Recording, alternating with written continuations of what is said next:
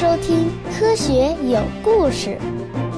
比科学故事更重要的，更重要的，更重要的，更重要的是科学精神。本周的节目呢是一期特别节目，我们迷人的技术那个系列节目呢，呃，下周继续播出。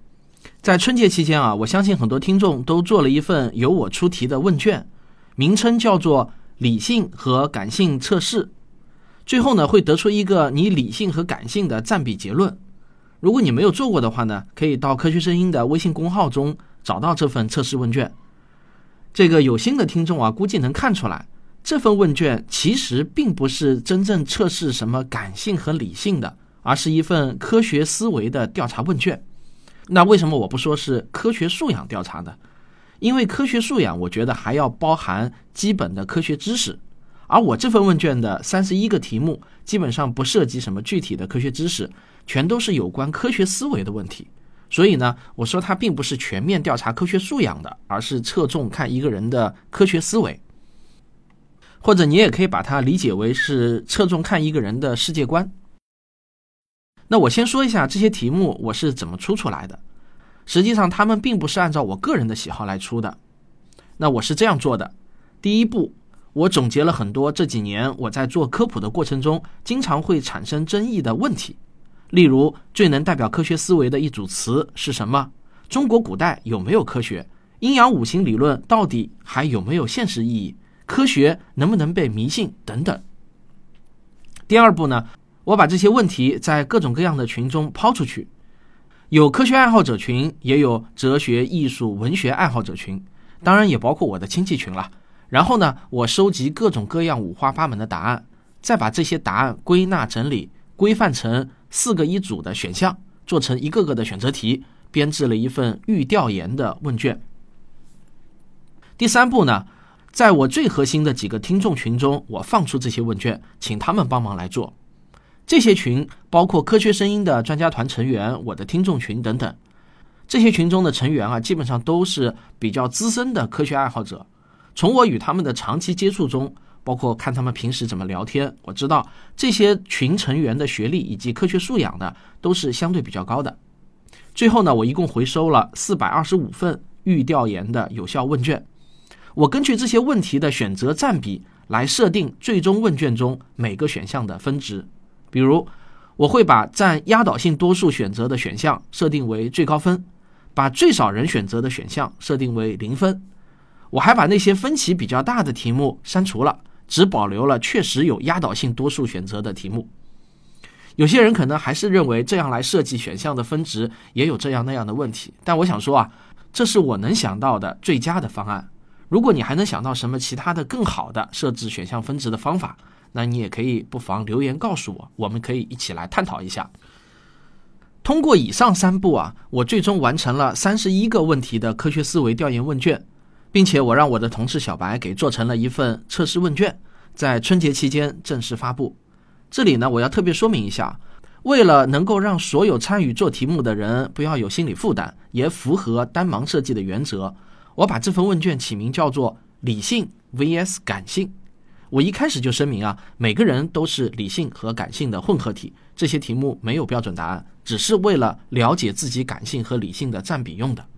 并且我给测试结果起的称号都是中性的，比如说得分最低的，我叫他神秘宗教的创始人；得分五十到五十九的，我叫他文武兼修的领航员；得分满分一百的，我叫他钢铁意志的死理性派等等。那我给每个称号的评语也借鉴了星座测试的那些评语，争取让每一种称号的人看了都挺开心的。例如，我给得分最低的神秘宗教创始人的评语写的是。你感受到的幸福和悲伤只能用浓郁来形容。你总是有很多不同的灵感，相信着未知的神秘力量，并且很容易从他人的话语中获得精神上的启发。你渴望的就是虔诚的信仰、生死相交的友情、轰轰烈烈的爱情。按部就班的过平凡的一生是你最不屑的。Just be different。你看，即便是在我们看来，一个人的科学素养不及格。但是这种评语也不会让他觉得很反感，对吧？那这么做的目的呢，一来是为了增加测试的趣味性，二来呢也是不要引起大家的不愉快。只有这样，才能有更多的转发，扩散到更多的群体中。回收的有效问卷越多，那我想要的结论也就越接近真相。截止到二零一九年二月十四日，一共有十万零四千七百五十四人参与了答卷。有效问卷呢是六万四千五百零七份，所有重复答卷的人，我只取了第一次的结果。下面呢，我把一些最基本的统计结果跟大家说一下。问卷的平均得分是六十二分，问卷的中位数得分是五十四分。得分呈现出了比较典型的正态分布。如果你有兴趣看具体的得分情况的话呢，你可以点开本期文稿看一下得分的分布图。拿到满分的人呢是有二百四十一个。从所有问题的选择比例中，我勾勒出了参与回答的这六万多人的一个典型的画像。那为了便于表述啊，我给这个抽象人起了个名字，叫他唐中华。唐中华对待科学的基本观点是这样的：科学不分东西方，是全人类共同的治理财富。中国古代科学属于经验科学，全世界都领先。科学不仅是一种知识体系，更是一种思维方式。科学和哲学是殊途同归的，科学理论都有适用范围，对同一个现象的解释未必只能有一个科学理论，应该百花齐放，长期共存。如果有一个理论宣称自己永远不需要被修正，那肯定不是科学理论。最能代表科学思维的一组词是逻辑和实证。科学在逻辑上就不可能被迷信，只有迷信科学家才是错误的。好，我对唐中华的评价是啊，他对待科学的基本观点没有什么大问题，说明唐中华还是很崇尚科学的，在他心目中科学很重要。如果要指出一点什么不足的话，那就是他对科学史的了解程度稍有欠缺，对中国古代科学的评价有点过高了。实际上，中国古代只有技术没有科学。不仅中国古代没有科学啊，全世界的古代都没有科学。科学的诞生很晚，这个世界上也没有经验科学。经验是经验，科学是科学，它们本质上有差异。但这个不是什么大问题。另外，唐中华同学也错误地认为，对同一个现象的解释可以有很多种不同的科学理论。其实呢，科学是排斥求同存异的，在历史上会有很多不同的理论一起竞争，但最后胜出的一般只有一个，或者啊几个不同的理论最终合并为一个统一的大理论。但是我们不能对唐中华要求这么高了，这一点点小小的错误的认知不影响大局。但是呢，唐中华同学虽然对科学的总体认识没有问题，不过一旦落到具体问题上时，他就会很纠结了。比如说啊，他经常听人说“存在即合理”，说明凡是存在的理论就有一定的科学性。他对此呢很纠结，摇摆不定，一会儿觉得对，一会儿觉得错。啊，我这么说的意思呢，其实就是大概选择正确和错误的比例呢是一半对一半。再比如感冒发烧的时候。老人总是要他捂汗，但是医生又告诉他武汉是错误的，他对此呢也很纠结，耳边总是响起“不听老人言，吃亏在眼前”这句话。他还有更纠结的，对于中国传统的阴阳五行理论，唐中华的耳朵中有三种几乎一样大的声音：一，阴阳五行代表着中国古代智慧，永不过时；二，虽然有一点过时，但今天依然实用。三，可以欣赏但不再使用，这三种声音啊几乎一样大，纠结着他。对此啊，我真的很想帮唐中华同学一把，告诉他，一个理论哪怕存在的时间再长，也可能是完全没有科学性的。比如星座、掌纹、面相和命运的关系理论。感冒发烧的话，武汉真的是错误的方法。老人言可不能都听啊，几千年的经验也有可能是错误的。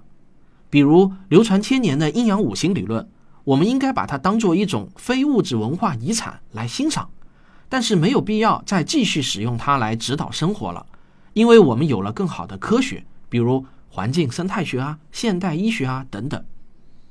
其实呢，我能理解唐中华同学为什么会纠结，因为当我问他判断一个观点是否可靠，哪个因素他最看重时，他的选择是。时间和经验加起来占了大概百分之五十四的权重，而信源只占了百分之四十三的权重。我想，这是造成唐中华对上面那些问题感到纠结的原因。如果他能建立起信源可靠的基本观念，知道什么样的问题要去找什么样的信源时，我想他一定能减少很多的纠结。好，我们上个小广告。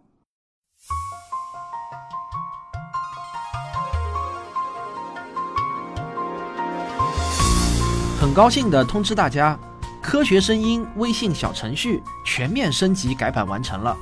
现在，科学声音所有的音频和视频节目都可以在微信小程序中很方便的收听了。以后我的所有节目也会在科学声音小程序中首发，欢迎大家在微信主界面下拉搜索小程序“科学声音”。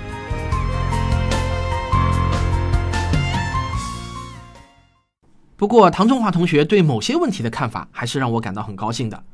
比如啊，对于前段时间很流行的一种说法，说化疗和火疗都没有能治好小女孩的癌症，说明这两种方法半斤八两，谁也别笑话谁。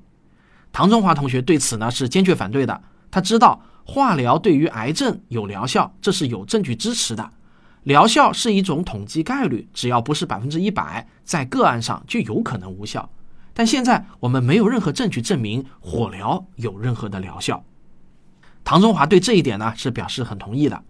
再比如啊，虽然老邓既抽烟又喝酒，活到了九十三岁；老毛只抽烟不喝酒，活到八十二岁；而老周啊不抽烟不喝酒，只活到了七十七岁。这是一个事实，但是唐中华同学并没有从中得出抽烟喝酒与健康之间的因果关系。更没有盲目的因此认为抽烟喝酒有利健康，这一点还是让我感到很欣慰的。更让我感到欣慰的是啊，对于医院的一种自制药有没有疗效，唐中华知道不能光听医生说，也不能以自己的感受为依据，而是要看统计数据。这个观念呢是非常正确的。我经常在节目中告诉大家，要用统计的眼光看现象，不要被个案所蒙蔽。对于一种药物是否能够治病，只有严格的大样本双盲随机对照实验的统计结果才能作为证据。不过呢，尽管唐中华同学有这样的正确观念，但是在对待一些日常生活中的小毛小病的时候，他有百分之四十的可能会去采用偏方来治病。当然啊，我觉得对于小毛小病，偶尔用用偏方也是无伤大雅的，我自己也用吧。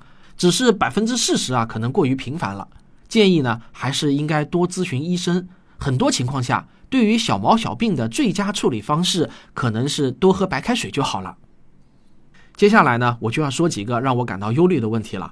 唐中华同学有几个根深蒂固的观念很难改变，而这些观念与他的生活是密切相关的，他能折射出很多问题，有可能会让唐中华上当受骗。比如说啊，对于人体会上火这件事情，唐中华就深信不疑。哪怕他明知上火是不能被测量的，他也坚持认为这是一个科学概念，是中国古代智慧的结晶。这个呢，我就很想苦口婆心的告诉他：没有测量就没有科学。如果你不能打破对上火的执念，就同样会很容易轻信人体中有阴气和阳气，内脏器官有时会虚，有时会旺。卖保健品的会告诉唐中华每个器官都需要补，而唐中华都会信。因为他不会去追问到底要补什么东西，他相信那些虚无缥缈的存在，相信在遥远的未来，我们会在人体中找到那些无法测量的东西。但我也知道，我的这些劝说是无效的，反而会遭到强烈的反感。没事儿，我有耐心。这种观念的转变是很缓慢的，每年啊，我都会做一次调研，看看唐中华有没有一丝丝的比例改变。与上火这个问题类似的。唐中华对于把脉能够诊断出疾病，那也是深信不疑的。虽然在把脉到底很难还是很简单这件事情上，他有点纠结。其实呢，唐中华不知道，早在二零一二年，由上海中医药大学中医四诊信息综合研究实验室牵头做的一项研究，已经表明，医书上的那些脉象都是一些模糊的形容词，不符合科学概念的要求。没有数据量化，就很难得到一致性的评价。在实践中呢，会出现甲医生诊断为滑脉的，被乙医生诊断为沉脉；而且没有明确的判定谁对谁错的机制。这项研究就明确证明了，哪怕是主任级以上的名中医对脉象的评价的一致性都非常低。因此呢，现在正规的中医院都要求用检验数据来作为诊断依据，脉象诊断基本上已经是名存实亡了。说的难听点啊，老中医给你把脉，那也就是装装样子，给你个心理安慰。其实他们自己心里也很清楚，这是因为科学中所有的概念都必须是清晰的、明确的，任何人的理解都应当是一致的，否则呢就没有办法开展现代科学研究了。透过唐中华对脉象问题的看法，我发现传统观念对唐中华的影响极深。哪怕是连传统医学界自己都已经纠正的观念，在普通老百姓这里啊，也得不到纠正。这一点从唐中华对另一个问题的回答上也可以得到印证。当我问他：“你对中国类似春夏养阳、秋冬养阴、冬病夏治等流传千年的古话怎么看的时候，唐中华有百分之二十五的可能性全都信，百分之五十的可能性是总体上相信。只有百分之二十二的可能性会有一些怀疑，可见啊，传统观念对唐中华的影响有多深，绝不是轻易可以改变的。这种传统观念也让唐中华对于来自西方的东西保持着警惕。例如，对于美国儿科学会发布的育儿指南，唐中华只有百分之三十二的可能完全相信，有百分之十二的可能是宁愿相信自己的经验。而超过一半的可能是觉得中国人和外国人的体质不一样，所以美国儿科协会的观点未必适合中国人。啊，我真的很想告诉他，现代科学研究表明，我们每个人其实都是二十万年前从非洲走出来的智人的后代，族裔之间的差异非常微小，这种微小的差异不足以在育儿上有所区别。目前也没有任何证据表明中国儿童和美国儿童的体质有统计学意义上的差异。而你想想，美国人也有亚裔、非洲裔等等不同的人种，但育儿指南只有一份，它是适用于全体美国儿童的。当然，美国儿科协会也有可能会出错，也会修正指南，但在没有可靠的反面证据出现前，选择相信它只是风险最低的一种选择。总要好于你自己或者别人的经验。这个我想说啊，吸收西方发达国家先进的医学经验，并不是崇洋媚外，而是与时俱进的一种体现。当然，我知道我现在暂时无法改变唐中华的观念，但我也相信正确总是会战胜谬误的。唐中华在对待转基因问题上也非常的谨慎。虽然美国科学院二零一六年发布了详尽的转基因调查报告。认为转基因食品与普通食品对健康的影响没有区别，但是唐中华虽然确认了这份报告的真实性，但依然认为这份报告有百分之二十的可能性是一个大阴谋。美国科学院要么是为了输出转基因农产品而精心炮制的主观结论，要么呢就是被收买了。唐中华只有百分之二十八的可能性会放心的购买转基因食品，百分之五十一的可能性是疑虑重重。对此呢，我不想做评价，怎么选择都是唐中华的自由和权利，我们只能等待时间来检验美国科学院的报告是否是可靠的。最后啊，还有一个特别有意思的现象，有一个问题呢是这样的：我们经常会面对健康、安全、育儿这些与自己利益直接相关的观点，如果这个观点对你来说很陌生，您会怎么对待呢？有百分之六十七的人回答说。对待未知的东西，始终保持一种开放的心态，哪怕有一些反面证据，也不轻易否定。有百分之三十的人回答说，要保持怀疑，直到出现我能认可的正面证据。那隔了若干题之后啊，我又问了一个问题：你在朋友圈中看到一篇文章，标题是“食盐中的抗凝结剂亚铁氰化钾致癌”，你的想法最接近下面哪个呢？我想啊，如果这两道题目是连着的，可能人人都会发现后一题其实就是前一题的一个具体例子而已。但是当一个具体例子出现的时候，选择的比例啊却马上翻了个个。这次呢是有百分之六十五的人选择了保持怀疑，除非有世界或者我国的权威机构也发布同样的观点，才不吃这种盐。而百分之二十九的人选择了不轻易否定这个观点，哪怕国家没有禁止这种添加剂，也尽量不吃了。这就让我觉得很有意思了。你们觉得这说明了什么呢？可以留言谈谈您的想法。